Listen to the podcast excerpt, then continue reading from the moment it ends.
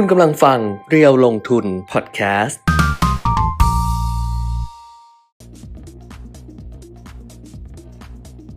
สวัสดีค่ะอีกครับ ฮะ สวัสดีไม่มาใช่ป่ะ อืม เสียงมันหายไปช่วงต้น เอาใหม่ สวัสดีครับนะอะมาพบกันเช่นเคยนะครับ วันนี้ 5 สิงหาคม 2565 เป็นวันพระนะครับหึวันนี้ใช่ไหมน่าจะใช่นะ เห็นสติกเกอร์เขาส่งมาเมื่อเช้าในกลุ่ม ในกลุ่มไลน์ว่าวันนี้วันพระ เออเอออะวันพระก็วันพระนะครับ ก็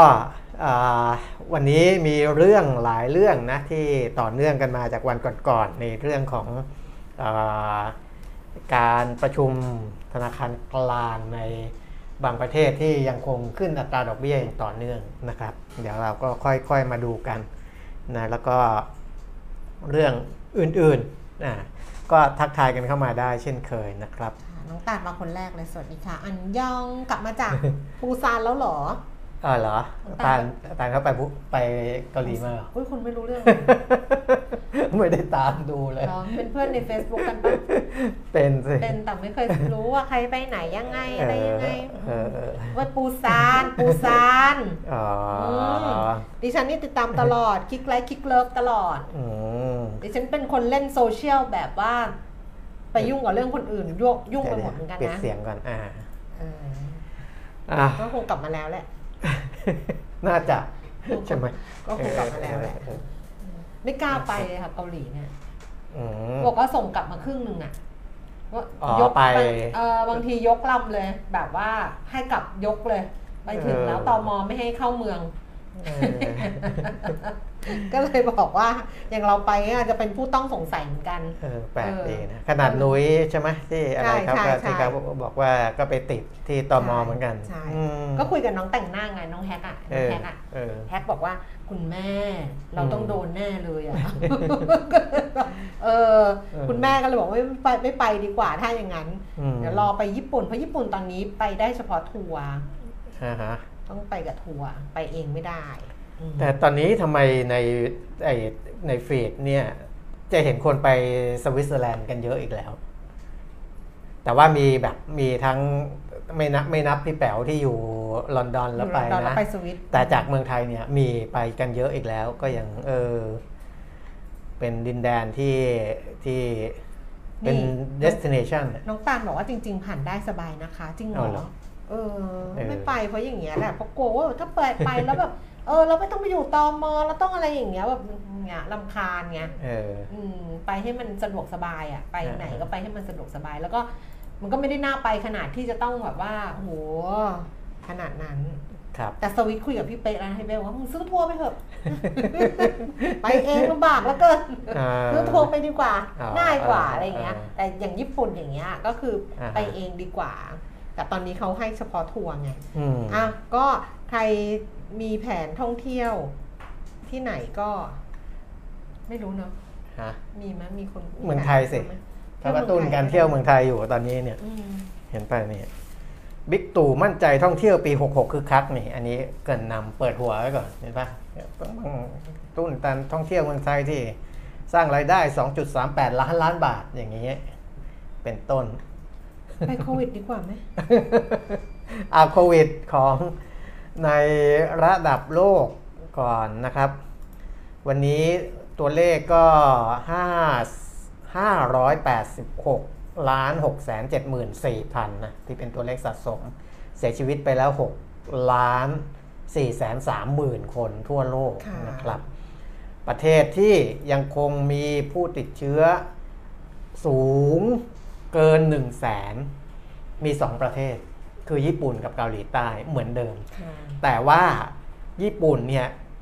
ทะลุทะลวงไปแล้วค่ะแกสองแสนสามหมื่นหนึ่งพันห้าร้อยเก้าสิบเจ็ดคนนะครับในวันเดียวนะ คือไปเรื่อย ๆ เลยนะครับ จากหนึ่งแสนแปดหนึ่งแสนเก้าสองแสนสองแสนสามหมื่นกว่าคนแล้วตอนนี้นะ ไม่แผ่วเลยนะครับ ญี่ปุ่น แล้วก็เสียชีวิตเยอะด้วยร้อยห้าสิบเจ็ดคน ในหนึ่งวันนะครับ แล้วก็เกาหลีใต้เนี่ยตัวเลขติดเชื้อ 1 7 8 4 9 เสียชีวิต 34 คน แต่แต่ว่าจำนวนผู้เสียชีวิตเนี่ยจะไปเยอะทางฝั่งอเมริกาค่ะนะครับเสียชีวิตวันเดียวเนี่ย311 คนนะครับ ในขณะที่ติดเชื้อ 86,000 คนต่อวันนะคือคือประเทศทางแถบเนี้ยที่ยังสูงเนี่ยก็ก็จะเหมือนเดิมนะสหรัฐอเมริกา บราซิลอ่า เยอรมนีอิตาลีอะไรจะอยู่แถวแถบๆเนี้ยนะครับ ก็อ่าก็ใครเดินทางไปแถบนั้น ก็ระวังกันนิดหนึ่งนะเขาก็ไม่ได้ห้ามสวมแมสนะถึงแม้ว่าคนที่อ่าคนคนในในประเทศเขาเองจะไม่ค่อยสวมกันก็ตามนะครับ ของเราอะจริง ๆ ก็ไม่ได้บังคับใส่แล้วเนาะใช่แต่ว่าไม่มีใครถอดเลยอะเออมดิฉันไปออกกำลังกายตอนเช้าอะต อนอ่าฮะเดินแบบเดินในในซึ่งเป็นแบบ outdoor นะ ไม่ได้อืมแบบ indoor ไม่ได้ในฟิตเนสนะ ไปเดินอืมออกกำลังกายอะครับก็คือดิฉันถอดแล้วไงเออดิฉันก็ไม่ได้สวมแมสอืมแต่ว่ามีอีกหลายคนน่ะ ที่มาออกกำลังกายตอนเช้ายังใส่แมสอยู่เลยเออะอเออเขาก็คงนั่นแหละเออป้องกันไว้ก่อนเหมือนกัน จีนเนี่ยติดเชื้อเพิ่มขึ้นต่อวันยังเกินร้อยนะยังเกินร้อย แต่ว่าก็ไม่ได้ ขยับขึ้นไปแบบที่เอ่อไปไปเลข 3 หลักสูงๆนะครับอืมของเมื่อวานที่เข้ามาก็ 111 คน 111นะก็เขาก็น่าจะพยายามคุมอยู่แหละนะครับอ้าวส่วนของบ้านเราติดเชื้อเพิ่มขึ้น 2,253 คนอืมที่เป็นการตรวจ RT-PCR แล้วก็เอ่อเสียชีวิตเนี่ย 34นะเมื่อวาน 29 วันนี้ 34 รักษาหาย 2,483 คนนะครับ ก็ยังเป็นตัวเลขที่ถือว่าดีนะตัวเลขที่ถือว่าเป็นสถิติที่ไม่น่ากังวลอะไร กรุงเทพมหานครติดเชื้อ 1,411 คนนะครับ 5 สิงหา สมุทรปราการ 131 นอกนั้นต่ำกว่าร้อยนะครับชนบุรี นนทบุรี ขอนแก่น สมุทรสาคร จันทบุรี ชุมพร นครราชสีมา บุรีรัมย์ ปทุมธานีแล้วก็สงขลา อันนี้ติดอยู่ใน 10 อันดับแรกนะครับอืมอะจบในเรื่องของโควิด เมื่อกี้ที่ดูเสื้อที่แบบอะไรเงี้ยที่เห็นนะไม่ใช่เออออะไรนะเออฮะคือเพิ่งรู้ว่าเสื้อมันไม่เหมือนกันสองข้างเอ้าเหรอ เป็นมันมันเป็นข้างดีไซน์สิ ใช่ เพิ่งรู้เนี่ย เพิ่งรู้เลยเนี่ยเออเออว่าอ้าวอันนี้มันเป็นชิ้นหนึ่งอย่างเงี้ยแค่นี้มันผ่านเออแต่อันนี้มันเป็นทั้งทั้งตัวแบบนี้ อ๋อเพิ่งรู้เลยเนี่ย เพิ่งรู้เลย ใส่มาหลายครั้งละใช่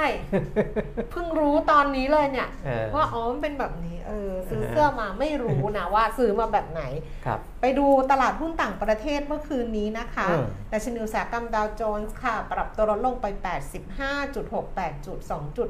0.26%ค่ะ แล้วก็ NASDAQ เพิ่มขึ้น 52.0.4% S&P 500 ลดลง 3.0.08%ค่ะ ซีของยุโรปนะคะ ลอนดอนฟุตซี่ร้อยไม่ได้ปิดเสียงอันนี้หรอ เออ ใช่ ลอนดอนฟุตซี่ร้อยเพิ่มขึ้น 2.38 จุดค่ะ นิดเดียวนะ CAC 40 ตลาดหุ้นปารีสฝรั่งเศสนะคะ เพิ่มขึ้น 41 จุด แล้วก็ DAX แฟรงก์เฟิร์ตเยอรมนีเพิ่มขึ้น 75 จุดค่ะ ในขณะที่เอเชียเช้านี้โตเกียวนิเกอีเอ่อเพิ่มขึ้น 199.0.7%ห่างเสียงฮ่องกงลงไป 12.0.06%เสียใจ300 ตลาดหุ้นเซี่ยงไฮ้เพิ่มขึ้น 11.0.2%ก็นิ่ง ๆ กันนะคุณปีมิตรครับเนาะใช่ก็นิ่ง ๆ กันส่วนตลาดหุ้นบ้านเราเนี่ย ตั้งแต่เช้าที่ดูมาเนี่ยนะคะ นักวิเคราะห์ก็บอกว่าพันหกก็ยากแหละเออ คือจะจะผ่านขนาดยกไปจริงๆแล้วนะก็ยังลงมาเอออีกไปเยแล้วก็จะแบบว่าอืมลงไปแล้วก็จะลงเพราะฉะนั้นพันหกพันหกห้าจุดนี่ก็คือแบบไม่ได้ง่าย ๆ อะอืมเช้านี้ขึ้นไปสูงสุด 1,603 จุดค่ะ ต่ำสุด 1,597 จุด แล้วก็ล่าสุดนะคะ 10 นาฬิกา 16 นาที ดัชนีราคาหุ้นอยู่ที่ระดับ 1,598.90 จุด เพิ่มขึ้นจากเมื่อวานนี้เพียงแค่ 0.15 จุดค่ะ มูลค่าการซื้อขาย 15-16 นาทีนี่9,500 ล้านบาทก็ไม่เยอะด้วยนะครับแล้วก็เซ็ต50 นะคะ 966.06 จุด ลดลงไป 1.23 จุด มูลค่าการซื้อขายประมาณ 6,000 ล้านบาท หุ้นที่ซื้อขายสูงที่สุดอันดับที่ 1 เป็นหุ้นของปตทสพค่ะ 151 บาท ปรับตัวลดลงไป 3 บาท 50 สตางค์เดลต้า546 บาท เพิ่มขึ้น 4 บาท บ้านปู 12 บาท 60 ลดลง 20 สตางค์ ปตท 34 บาท 75 ไม่ใช่ค่ะ 34 บาท 50 ลดลง 50 สตางค์ CPO 60 บาท ราคาเท่าเดิมนะคะ ไทยพาณิชย์ 101 บาท 50 สตางค์ เพิ่มขึ้น 50 สตางค์ AOT 71 บาท 25 ราคาเท่าเดิม BDMs 27 บาท ลดลง 25 สตางค์ IVL 43 บาท 25 ลดลง 75 สตางค์ แล้วก็ CPF ค่ะ อยู่ที่ 25 บาทราคาเท่าเดิม ครับ ก็เดลต้าก็เริ่มพักและบ้างแล้วนะ หลังจากที่ 2 วันก่อน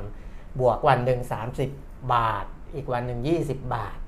ก็คือมีผลกับดัชนี 3 จุด 2 จุดนะครับ วันนี้ขึ้นมาไม่ถึง 10 บาทแล้วนะอืมการอ่าที่มีผลกับดัชนีก็เลยไม่มากนะครับอือหือวันนี้ อัตราแลกเปลี่ยนค่ะโอ้ดอลลาร์บาทแข็งแข็ง35มาบากทนะโอ้โหแข็งแข็งแบบมากว่าตอนนี้35 บาทครับ64 แข่งค่าสุดคือ 35 63 อ่อนค่าสุด 35 90 คือกลับมาทางแข็งเลยครับกลับมาทางแข็งค่าเลย คุณ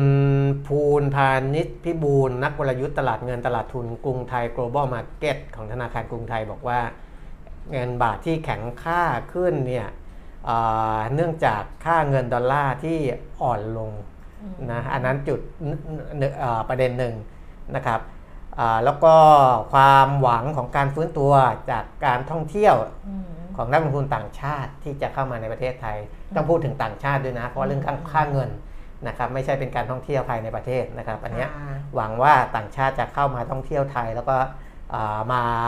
มีความต้องการเงินบาทมากขึ้นด้วยนะครับ แล้วก็อีกเรื่องหนึ่งเป็นการขายทำกำไรในตลาดทองคำนะครับอืมอ่าอันนี้ทางอ่าโค้ชฝ่ายที่เขาดูเรื่องเงินเงินทองทองนะครับของกรุงไทย global market ส่วนทางเอ่ออีกแบงค์หนึ่งนะครับเขาก็ให้ข้อมูลเนี่ยนะมีของไทยพาณิชย์นะครับอืมกลุ่มตลาดการเงินของไทยพาณิชย์บอกว่าสาเหตุที่ดอลลาร์อ่อน เพราะว่าอ่า ตัวเลขผู้ขอรับสวัสดิการรายสัปดาห์ของสหรัฐเพิ่มสูงขึ้น เดี๋ยวผมพูดถึงตรงนี้อีกทีหนึ่งเดี๋ยวให้คุณแก้มพูดข้อมูลอื่นๆจบก่อนแต่อันเนี้ยให้เห็นว่า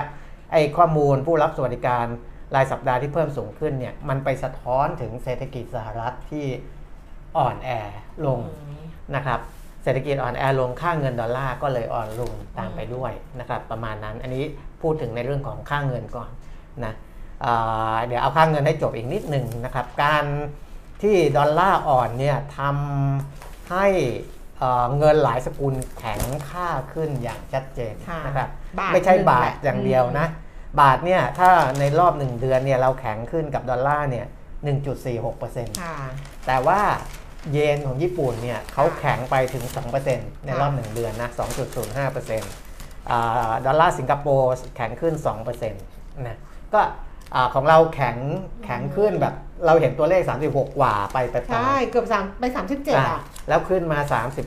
อกว่ากว่าไม่ถึงเออ36 เราก็ดูตื่นเต้นอืมแต่ว่าในสกุลอื่นๆ เขาก็แข็งขึ้นด้วยให้เหมือนกัน เพราะว่าอืมดอลลาร์เนี่ยเขาอ่อนลงเมื่อเทียบกับทุกสกุล แทบทุกสกุลอืมนะฮะอาจจะมีบางสกุลที่ที่ยังอ่อนกว่าดอลลาร์บ้าง แต่ว่าก็เป็นประเทศที่เศรษฐกิจเขาแย่ๆจริงๆนะถ้าประเทศที่เศรษฐกิจยัง ยังปกตินะอย่างบ้านเราอย่างเงี้ยดอลลาร์ก็จะอ่อนลงเมื่อเทียบกับ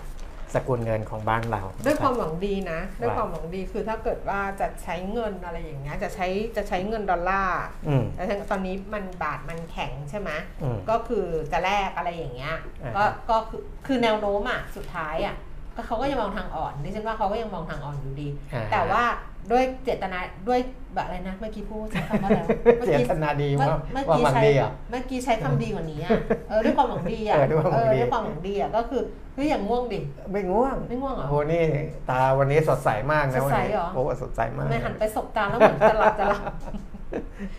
คือด้วยความหวังดีด้วยความหวังดีเออ อย่าไปเก็งกำไร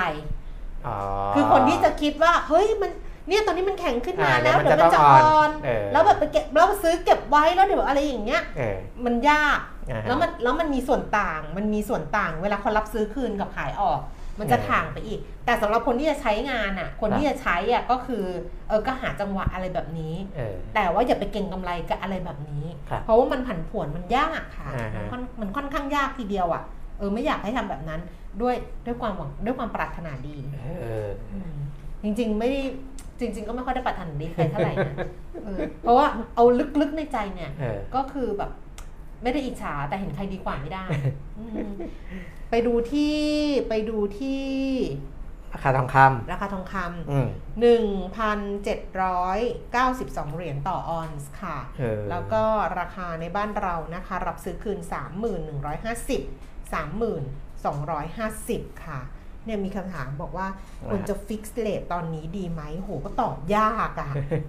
เออตอบยากอะเพราะถามว่ามันมีโอกาสจะแข็งกว่านี้ไหมอะมันก็มีนะ เออ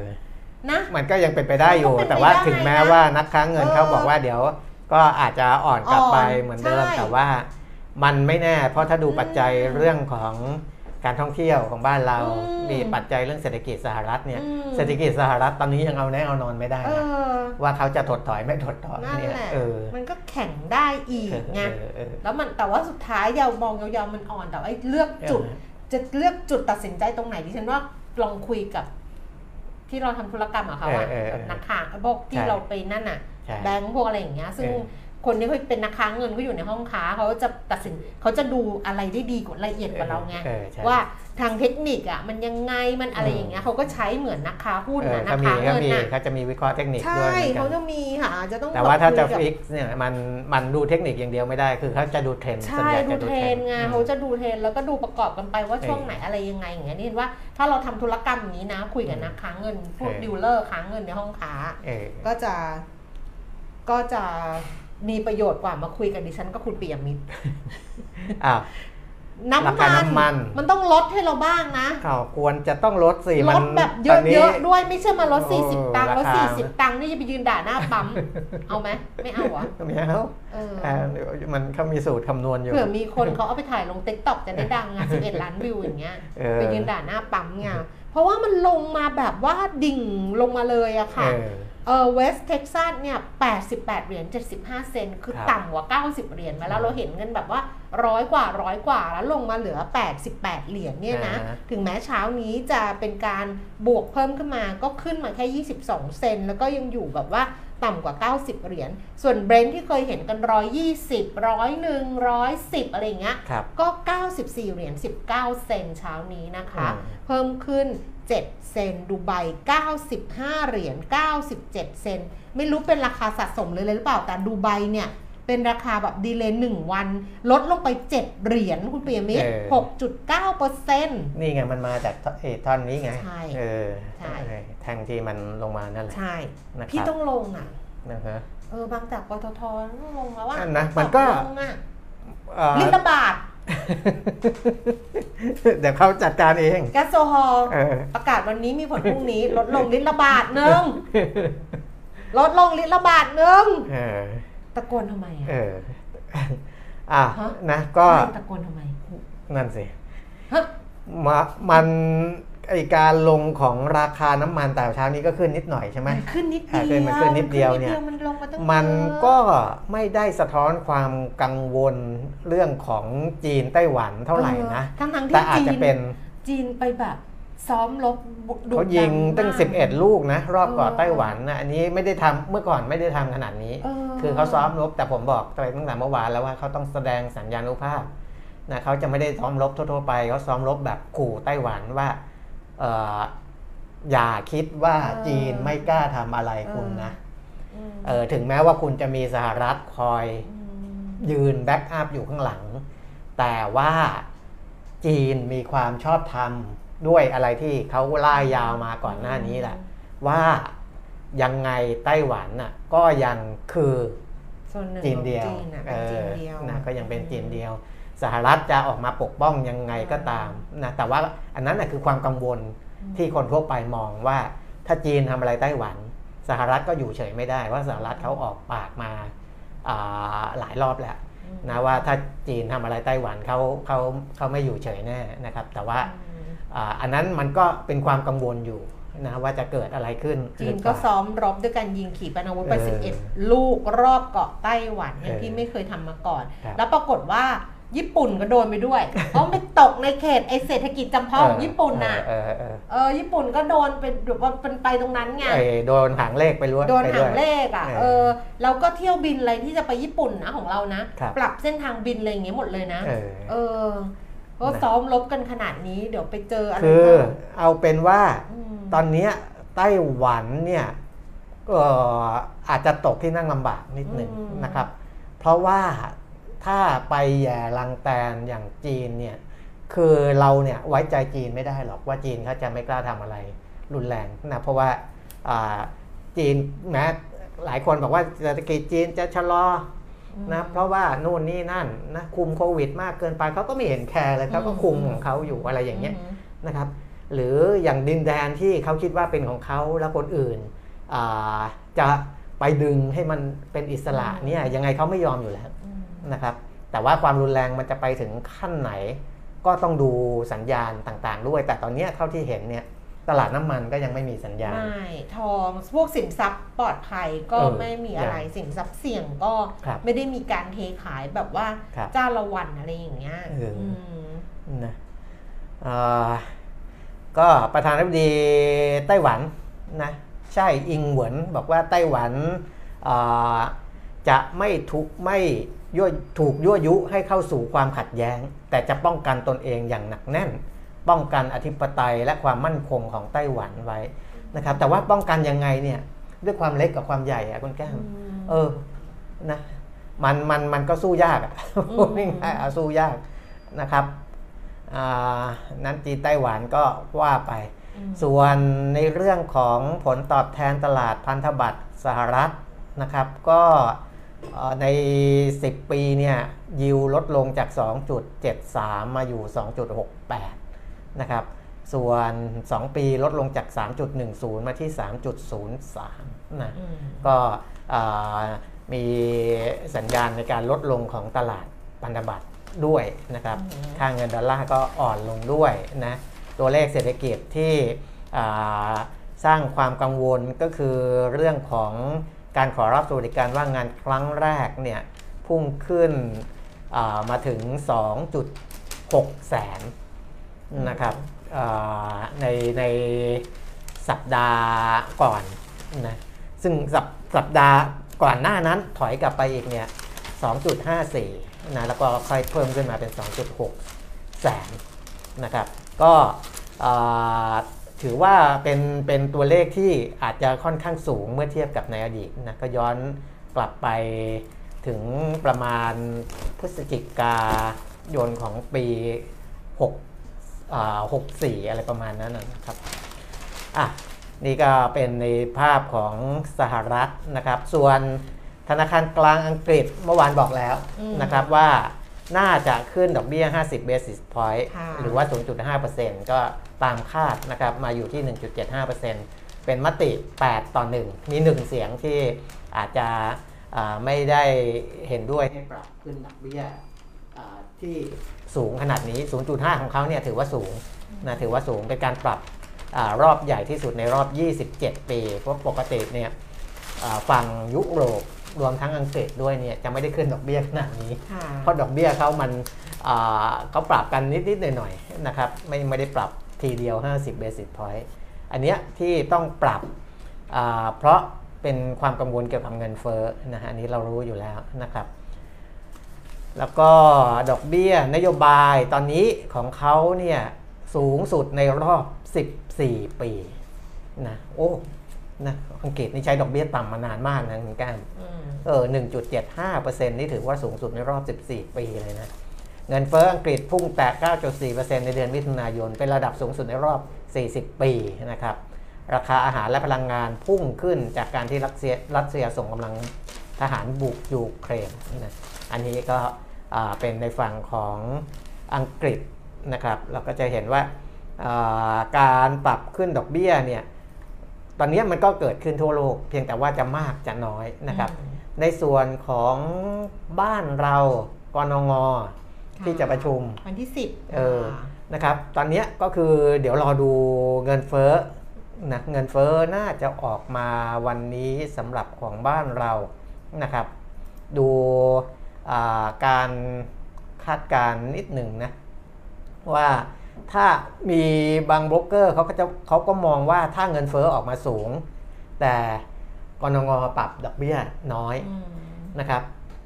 น่าจะไม่เป็นผลดีอืมเออ แต่จริงๆ ตอนเนี้ยถ้าเอาว่าถ้าในตลาดทั่วไปมองก่อนค่ะว่าถ้าขึ้น 0.25 ก็เป็นไปตามคาดอืมถ้าขึ้น 0.50 ก็อาจจะแรงกว่าคาดนิดหนึ่งอืมแต่เริ่มมีความเห็นบางความเห็นบอกว่า ถ้าเงินเฟ้อประกาศออกมารอบล่าสุดเนี่ยสูงนะอาจจะสูงใกล้เคียงกับเดือนก่อน หรือว่าอ่าถ้ายิ่งสูงกว่าเดือนก่อนด้วยเนี่ย และปรับอัตราดอกเบี้ยแค่ 0.25%เนี่ยอืมน่าจะไม่พอค่ะนะครับน่าจะไม่พอในการที่จะชะลอการเพิ่มขึ้นของอัตราเงินเฟ้อถ้าขึ้น 0.5 น่าจะดีกว่าอะไรประมาณเนี้ยนะครับเพราะฉะนั้นเนี่ยอ่าอันเนี้ยมันถึงอ่าวิเคราะห์ทิศทางแนวโน้มของผลกระทบที่มีต่อตลาดทุนได้ยังไม่ชัดเจนอืมนะว่าขึ้น 0.25อ่าจะดี จริงไหมนะครับหรือว่าขึ้นทีเดียว 0.5 ไปเลยนะครับแต่ว่ามุมมองก่อนหน้านี้ก็คือว่าถ้า 0.5%เนี่ยมันจะไปกระทบกับบรรดา SME และนี้ครัวเรือนนะครับประมาณนี้ก่อนในเรื่องของการขึ้นอัตราดอกเบี้ย ส่วนเดี๋ยวอ่านความเห็นหน่อยอพี่สีเคยเตือนพญาอินทรีไปเมื่อ 4-5 ปีที่แล้วว่าอย่ามายุ่ง และพญามังกรจะยอมให้ใครมารุกล้ำอธิปไตยพญามังกล่ารสุดขู่เขาสิ่งก็ยังนั้นบอกเลยที่ต่อสายคุยกันนะบอกอย่าเออเล่นกับไฟเออไงเออนะอ้าวก็ในปาร์ตี้ร้อนดังเออโอ้ยพูดถึงปาร์ตี้ร้อนดังกับไฟก็เมื่อคืนนี้ชนบุรีอะโอ้โหเอ้ยเมื่อเมื่อคืนใช่ไหมสัตหีบสิใช่ไหมผับใหญ่เลยนะเหรอเอโอ้อไม่นะรู้ใหญ่ไม่ใหญ่แต่ว่าเออเนี่ยมาอีกแล้วอย่างเงี้ยแบบว่าเออนะครับอืมทุกคนบอกนึกถึงซานติก้า ก็อืมก็ก็อย่างนั้นนะเออประมาณนั้นเลยอะเออเพราะว่าประมาณผับนั้นเลยมามันที่ เราก็เห็นนะแถวเนี้ยอยู่ออฟฟิศอยู่แถว RCA ก็จะเห็นว่าไอ้ทางเข้าอะไรอย่างเงี้ยนะเออมันก็แล้วมันก็จะอึบโอ้มีแต่เรื่องแบบนี้แล้วก็เออเรื่องที่เอ่อประธานสภาอ่าผู้แทนของสหรัฐนะแนนซี่ไปเยือนไต้หวันเนี่ย มีไปคุยเรื่องของชิปด้วยนะอืมก็แล้วมีก็คนบอกว่าชิปกำลังจะหาย วันนั้นอ่านสปอตไลท์อะเออสปอตไลท์อีสำนักข่าวสปอตไลท์ของน้องอ๋อยอะเออบอกว่าที่เพโลซี่ไปอะเอออ่าชิปกำลังจะหาย ตอนเนี้ยมันกลายเป็นว่าสหรัฐเนี่ยเขาชิปชิปกำลังจะหายแล้วไต้หวันนะชิปหายไปแล้ว ตอนเนี้ยสหรัฐเนี่ยเอ่อเขาก็อยากจะดึงไต้หวันเนี่ยอืมไปตั้งโรงงานเป็นเรื่องเป็นราวในสหรัฐเลยอืมเพราะว่าอืมอืมอ่าคือคือไต้หวันเนี่ยมีทั้งโน้ตฮาวแล้วก็อ่า มีคนมีแหล่งวัตถุดิบมีอะไรอะนะอืมแต่ว่ามันก็ต้องมีเรื่องอาผสมภาษีอะไรเข้ามาแหละถ้าจะไปตั้งในสหรัฐแต่เขาก็อำนวยความสะดวกเต็มที่นะครับโจไบเดนเนี่ยอ่าลงนามอนุมัติร่างกฎหมายประธานาธิบดีสหรัฐนะลงนามอนุมัติร่างกฎหมาย เพื่อช่วยเหลืออุตสาหกรรมชิปเซมิคอนดักเตอร์ของสหรัฐอืมเอ่อเขาบอกว่ายังไม่ได้ลงนามนะเตรียมลงนามในวันที่ 9 สิงหาคมนี้ค่ะนะครับเพื่อจะเพิ่มความสามารถในการแข่งขันกับจีนในเรื่องของเซมิคอนดักเตอร์หรือเรื่องของชิปอันนี้สำคัญจริงอืมๆเพราะว่าในโลกแห่งอนาคตเนี่ยไอ้ไอ้เทคโนโลยีทุกอย่างมันต้องใช้ชิปหมดอืมนะครับ มันมันอ่าทุกอย่าง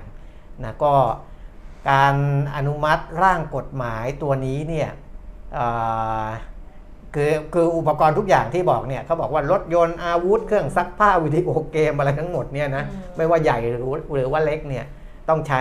อ่าชิปใช้เซมิคอนดักเตอร์หมด กฎหมายนี้จะหัดจัดหางบประมาณอุดหนุนวงเงิน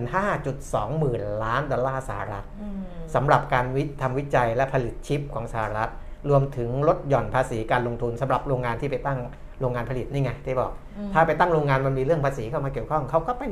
ลดหย่อนไปผ่อนปลนเรื่องภาษีเพื่อให้มาตั้งโรงงานกันเป็นเรื่องเป็นราวเลยนะครับอ่าวงเงินลงทุนเนี่ยน่าจะอยู่แถวๆ2.4 หมื่นล้านดอลลาร์สหรัฐ ถ้ามาตั้งโรงงานผลิตชิปนะแล้วก็ค่ะอ่าลดหย่อนภาษีภาษีให้นะครับ อันนี้คือสิ่งที่สหรัฐเขาก็พยายามอ่าลดลดจุดอ่อนของตัวเองนะเขารู้ว่าอ่าเขาสู้จีนไม่ได้ในเรื่องไหน เขาก็พยายามจะทำ แต่ว่าสิ่งที่เขาทำเนี่ยมันเหมือนไปเหยียบหนวดเสือ เพราะว่าคุณทำโดยคุณไปยุ่งกับเอ่อลูกของเขาอะอืมพูดง่ายๆเขาจีนเขาก็มองว่าไต้หวันเป็นลูกของเขานะเออแต่สหรัฐไม่รู้จะไปทางไหนแล้วก็ไปเอาไต้หวันมาดีกว่าอะไรอย่างเงี้ยนะครับ ประมาณนั้นอะหมดไหมในเรื่องของต่างประเทศอะเรื่องของไทยเรา เรื่องของไทยเรา ดิฉันไม่มีอะไรเลยเพราะดิฉันเพราะว่าดิฉันน่ะไม่อ่านข่าวนายกตัวไม่ต้องมาลงดิฉันไม่เอเคยอ่านอข่าวไม่อ่านข่าวดิฉันายกไม่อ่านข่าวนายกนายกไปไหนไปทำอะไรเลยไม่เคยอ่านเออฮะนายกไปสัมแต่ภาษณ์นี่อะไรนายกเขาไม่ได้พูดเองหรแต่อกวันนั้นที่นายกพูดเรื่องเงินฟงเงินเฟ้ออะไรอะเอเอออมันมีล้อมกรอบเล็กๆดิฉันก็เลยอ่านแต่ปกติอะดิฉันไม่ได้สนใจท่านนายกว่าท่านจะไปทำอะไรที่ไหน อ่าฮะอืมอะอันนี้นายกเขาก็ไม่พูดเอง เพราะว่าอืมเขาส่วนใหญ่เขาถ้าเป็นเรื่องนี้วันนั้นแหละที่มีแบบว่าโค้ชนายกพูดเรื่องเศรษฐกิจเต็มๆเลย แต่อันเนี้ยปกติเขาจะให้คุณธนกรวังบุญคงชนะอืมโฆษกประจำสำนักนายกรัฐมนตรีพูดอืมนะครับอ่าในเรื่องของเศรษฐกิจนะในเรื่องของนักท่องเที่ยวต่างชาติ ตอนเนี้ยนักท่องเที่ยวต่างชาติเดินทางเข้ามาประเทศไทยแล้วมากกว่า 2.7 ล้านคนอืมนะคาดหมายว่าตลอดปีนี้จะมีนักท่องเที่ยวเข้ามาไม่ต่ำกว่า 10 ล้านคนอือฮึนะครับ อันนี้อ่า10ล้านคนเนี่ยเป็นเป้าของการท่องเที่ยวอืมนะจริงๆ บางบางสำนักเนี่ยจะให้เป้าต่ำกว่านี้ด้วยนะครับถ้าเป็นสำนักของพวกแบงก์หรืออะไรต่างๆพวกเนี้ยนะแต่อันนี้ก็ยังเชื่อว่าจะได้ 10 ล้านคนตอนนี้ 2.7 นี่เดือนอะไรเข้าไปแล้วเนี่ยคุณแก้มเดือนนี้8เดืแล้อนวนะแปดเดือนก็8ห้าเดือนเดือนอะ9เดือนเดือน10เนี้เดือยน12เหลือ5เดือน เดือนก็ห้าเดือนเออเหลือ5เดือนก็ต้องทำได้อีก7ล้านคนนะอืม7ล้านคน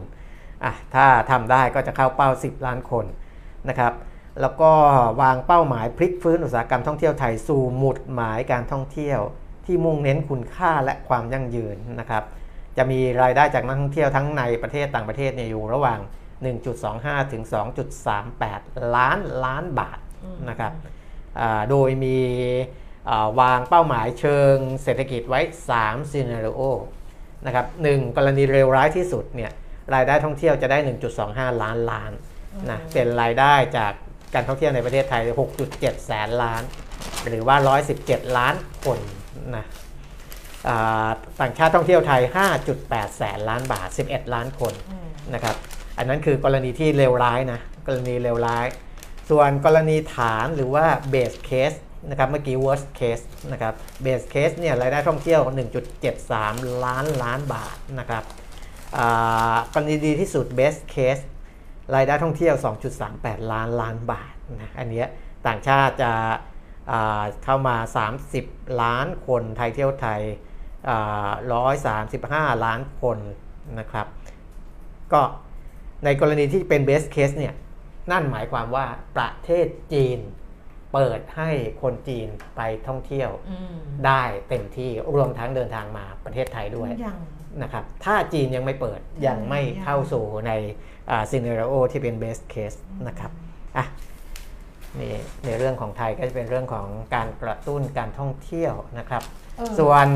จริง ๆ อ่าอ่าก่อนอะอะเดี๋ยวเอาไปของผมอีกนิดนึงก่อนเออเพราะว่ามันมีข่าวหนึ่งที่เป็นเรื่องเป็นข่าวต่างประเทศอะนะครับ แต่ว่ามันก็อ่ามีโยงมาถึงหุ้นที่อยู่ในตลาดหุ้นไทยด้วยนะครับ เราพูดถึงว่าพอโควิดคลี่คลายเนี่ยอืมธุรกิจส่วนใหญ่เขาดีอืมแต่บางธุรกิจจะแย่ ใช่ที่นะครับเป็นที่เขาเฟื่องฟูรุ่งเรืองตอนเออที่โควิดเอมาอเออใช่ไหมธุรกิจหนึ่งที่แย่ลงชัดเจนเลยหลังโควิดคลี่คลายก็คือถุงมือยางคุณแก้มอืมถุงมือยางเนี่ยช่วงก่อนหน้านี้ที่ผลิตกันออกมาเนี่ย ไม่พอไม่พอไม่พอไม่โอ้พอยมตอนนี้ล้นตลาดไม่รู้จะเอาไปทำอะไรอ้าวเหมือนไอ้นี่ไงนะ ฮะเหมือนอันนี้ก็ล้นละโอ้แมสก็ล้นไปขายกันตามตลาดนัดเต็มไปหมดอืมตอนนี้ล้นมากนะครับ พอล้นมากเนี่ยหุ้นที่เกี่ยวข้องกับถุงมือยางเนี่ยร่วงระเนระนาดเลยคุณแก้มหุ้นในถุงมือยางที่อยู่ในมาเลเซียTop Glove เนี่ยนะ TPGC เนี่ยตั้งแต่ต้นปี year to date เนี่ยลงมามากกว่า 60%แล้วอืมนะครับอ่าแต่ว่าถ้าคิดจากราคา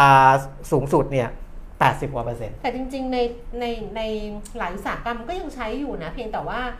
ก็ใช้ตามปกติไงใช่เป็นปกติเออกลับไม่ได้มาใช้เป็นแบบปกติไม่ได้ใช้เหมือนเอ่อสมัยตอนมากมายโควิดเหมือนซึ่งก่อนผู้บริโภคทั่วไปก็ใช้ด้วยอะไรอย่างเงี้ยอืมอย่างหุ้นถุงมือยางในมาเลเซียเนี่ยเขาไปทำจุดพีคไว้เนี่ยตุลาคม 63ค่ะนะครับซึ่งก็คือช่วงโควิดปีแรกเลยค่ะแต่หุ้นถุงมือยางรายใหญ่ของบ้านเราที่อยู่ในข่าวต่างประเทศด้วยก็คือ STGT ค่ะสีตังโกรฟอันเนี้ยไปทำจุดพีคของราคาไว้เมื่อเดือนพฤษภาคม 64อืมนะครับ ปีที่ผ่านมาเนี่ยราคาทำไว้ 49 บาท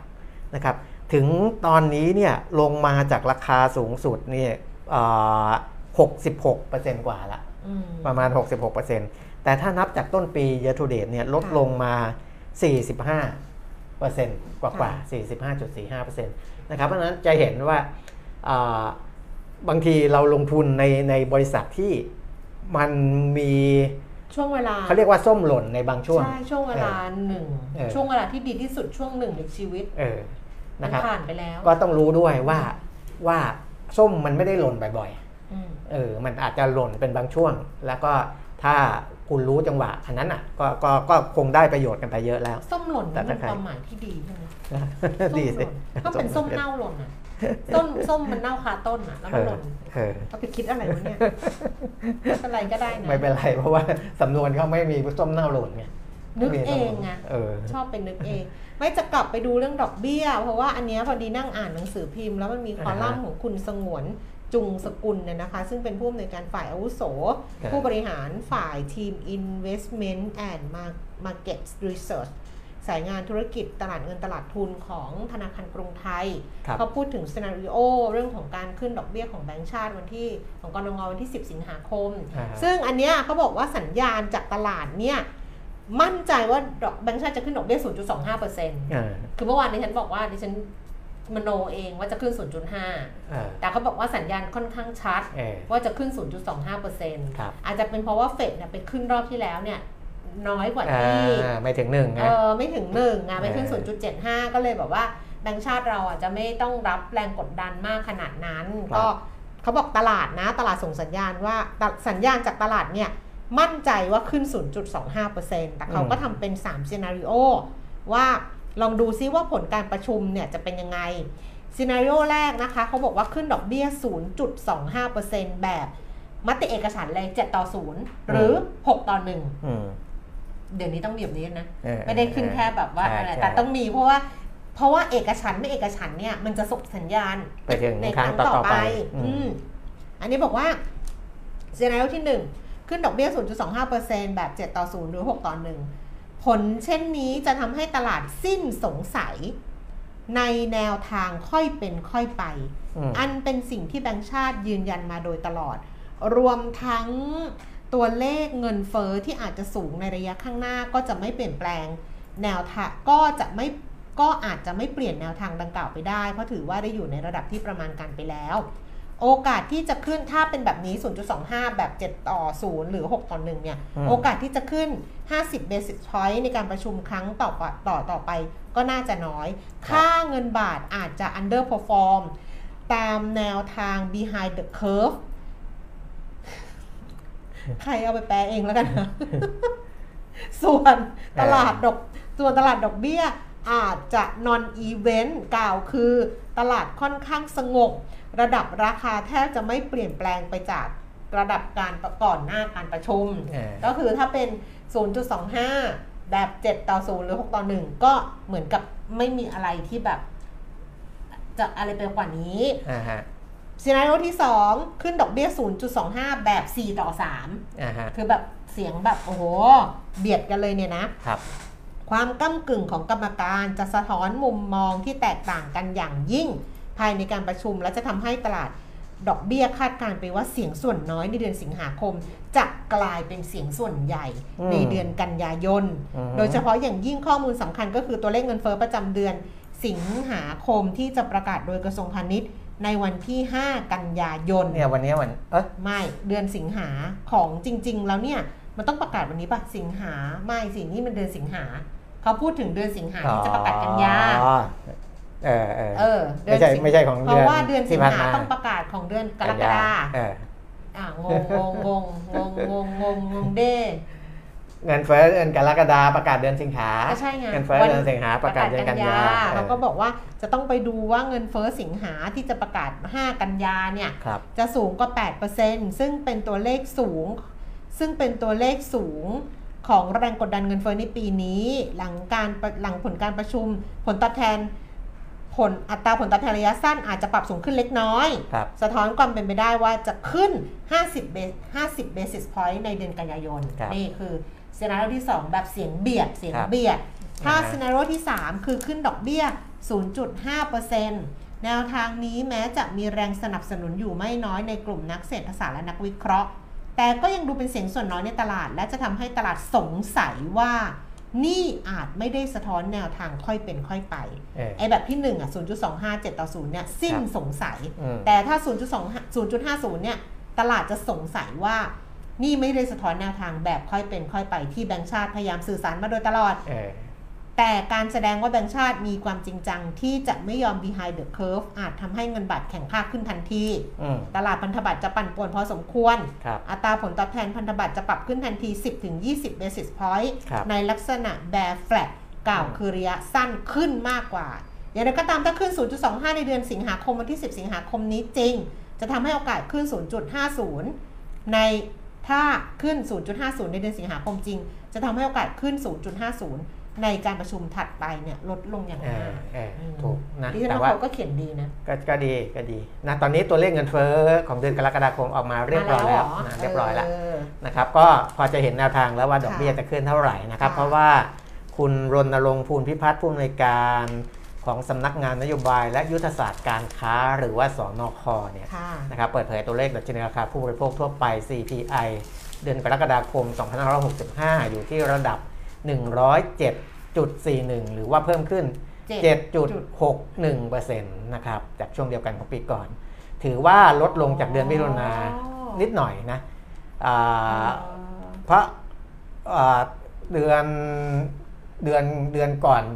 จะเพิ่มขึ้นมากกว่านี้ ใช่ น่าจะนะครับมากกว่านี้มันเท่าไหร่แล้วนั้นนะเออก็เขาบอกว่าลดลง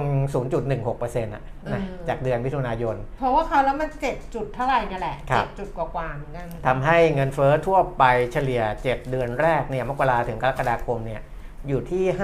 5.89%นะครับอืมก็ยังไม่ถึง 6%ก็ถือว่าอ่าอาจจะทำให้กรงตัดสินใจง่ายขึ้น ว่ายังคงใช้นโยบายการปรับขึ้นดอกเบี้ยแบบ ค่อยอาเป็จนจะเป็นค่อยไปเออ0.25 ถ้าดูเงินเฟ้อแบบนี้แล้วนะครับก็มีโอกาสที่จะเป็น 0.25อ่าคุณนรงค์เออรณรงค์บอกว่าเป็นครั้งแรกในรอบปีที่เงินเฟ้อลดลงจากเดือนก่อนเออซึ่งเป็นผลมาจากการตรึงราคาสินค้าของกระทรวงพาณิชย์อย่างต่อเนื่องอืมและการดูแลค่าครองชีพให้กับผู้บริโภคฐานรากอย่างเข้มข้นทำให้ราคาสินค้ายังคงทรงตัว แต่ว่าถ้าไปมองพวกสำนักวิเคราะห์วิจัยอาจจะมองเรื่องราคาน้ำมันด้วยมีส่วนด้วยหรือเปล่าไม่รู้นะอ่าเพราะว่า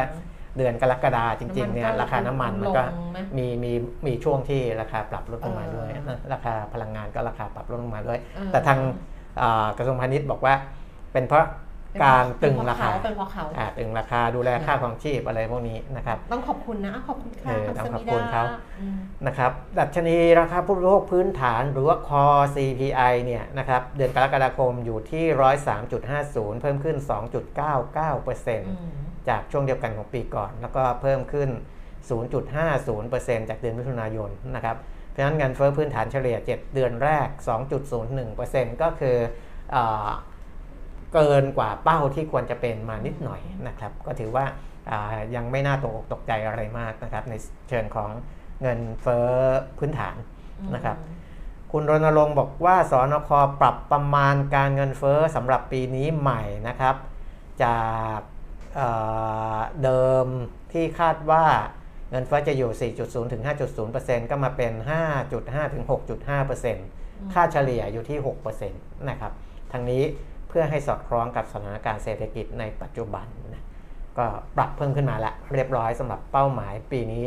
สำหรับเงินเฟ้อทั่วไปนะค่ะนะเรียบร้อยตัวเลขออกมาเรียบร้อยถ้าออกมาอย่างนี้ค่ะนะครับก็เอ่อ แล้วก็ดูมุมมองของบรรดาโบรกเกอร์ หรือนักวิเคราะห์ในสำนักของแบงก์ก็ตามนะครับ จะเห็นว่าส่วนใหญ่ก็บอกว่าจะขึ้นอัตราดอกเบี้ย 0.25เปอร์เซ็นต์0.25ไงอย่างที่จะคุณแกจะบจะอกไปทางนั้นแล้วล่ะครับจะไปทางเออ0.25 ส่วนที่ดิฉันบอกเมื่อวานว่า 0.5 ก็ถือว่าไม่ได้พูดเออแต่ก็ไม่แน่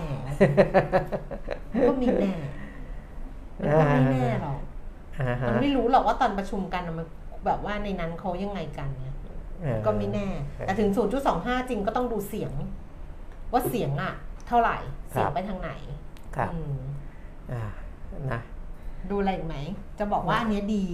มีอยู่คืออัอันหนึ่งคือแบงค์ชาติอะเป็นบทความของแบงค์ชาตินะคะ เราหมั่นไปอ่านใน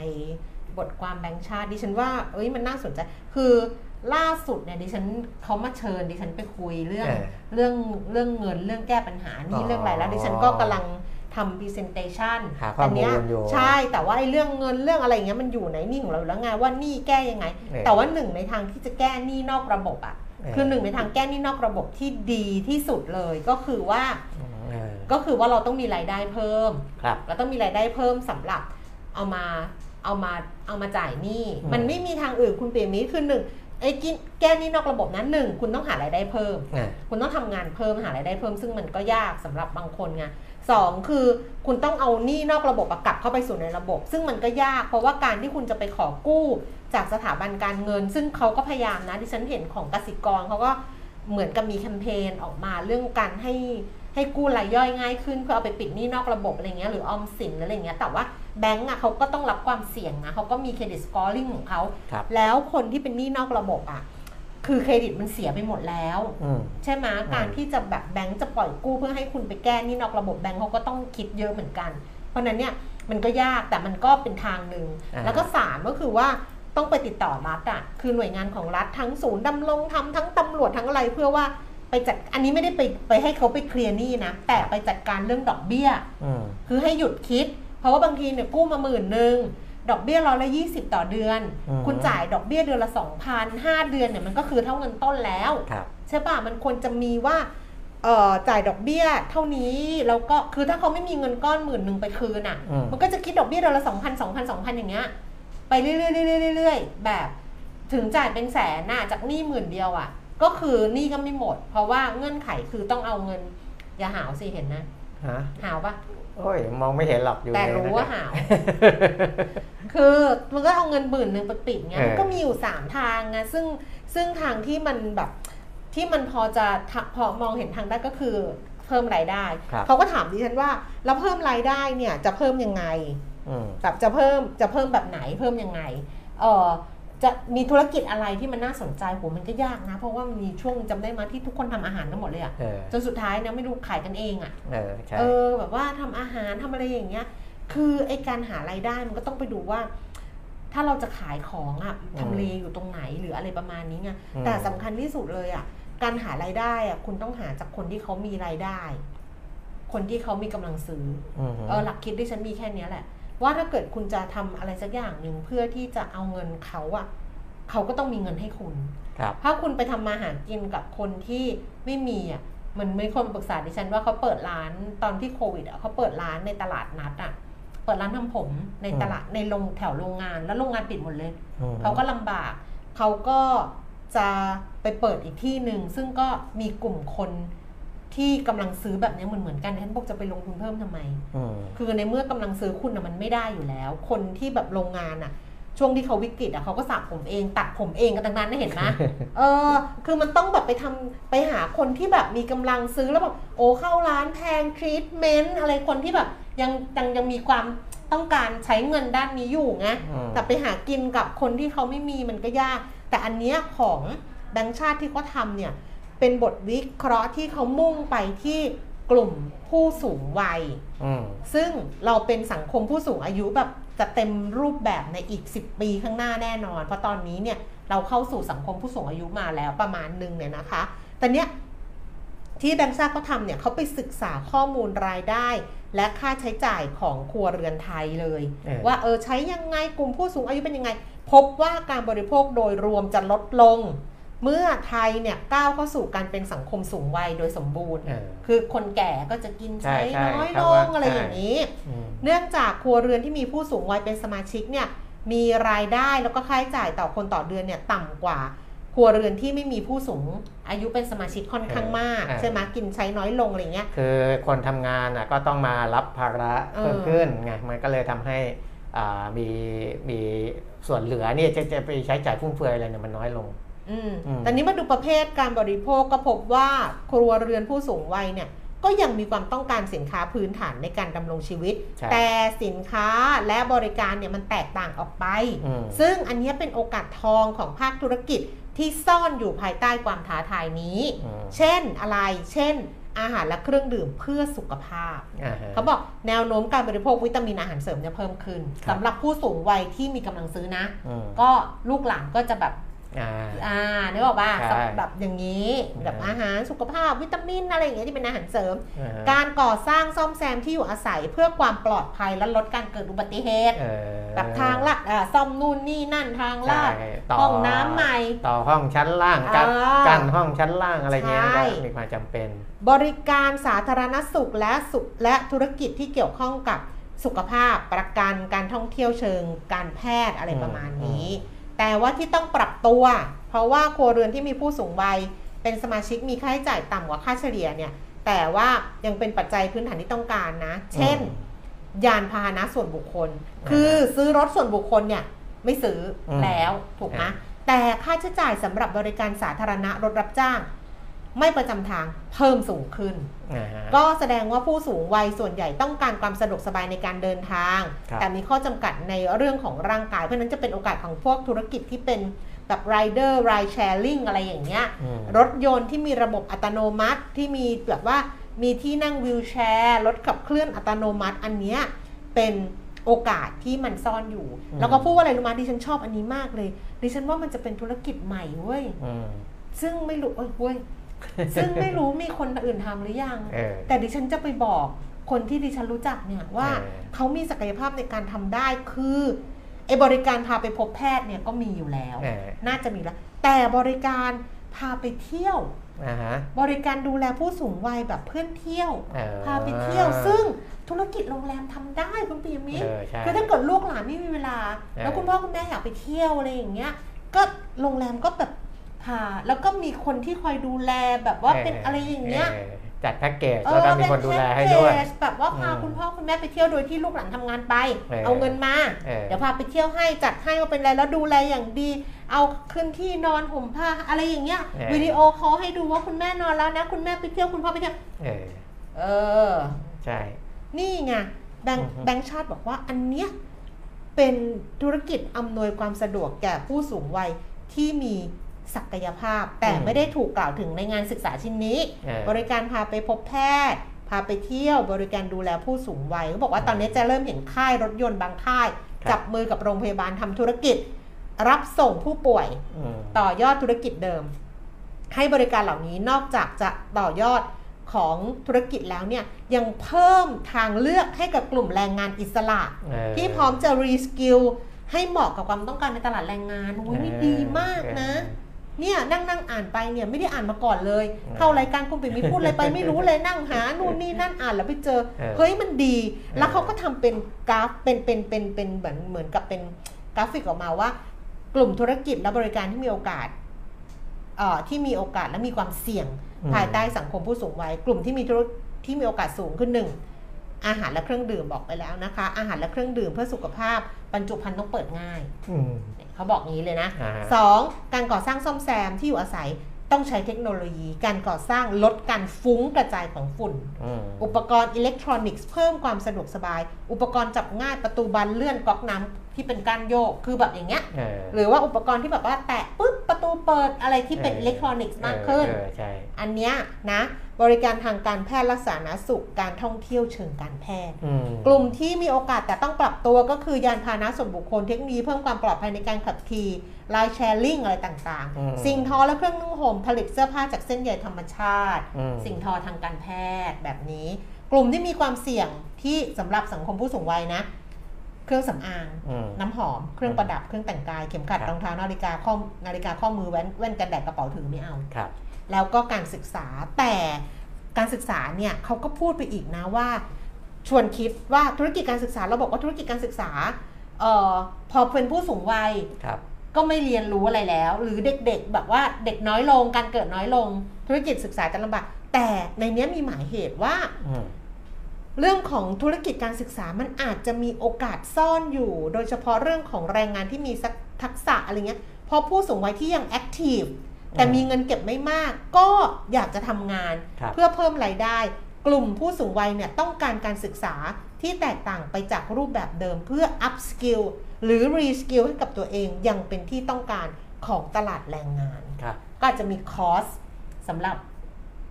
คุณพ่อคุณแม่คุณเออปู่คุณย่าแบบว่าเขาก็อาจจะไปอ่าเรียนแล้วก็ไปพบปะคนผู้คนเพื่อนๆด้วยถือโอกาสนั้นออกไปถ้าเป็นคอร์สสำหรับ ถ้าเป็น onsite นะแต่อันนี้เขาพูดถึงแบบเอาไปใช้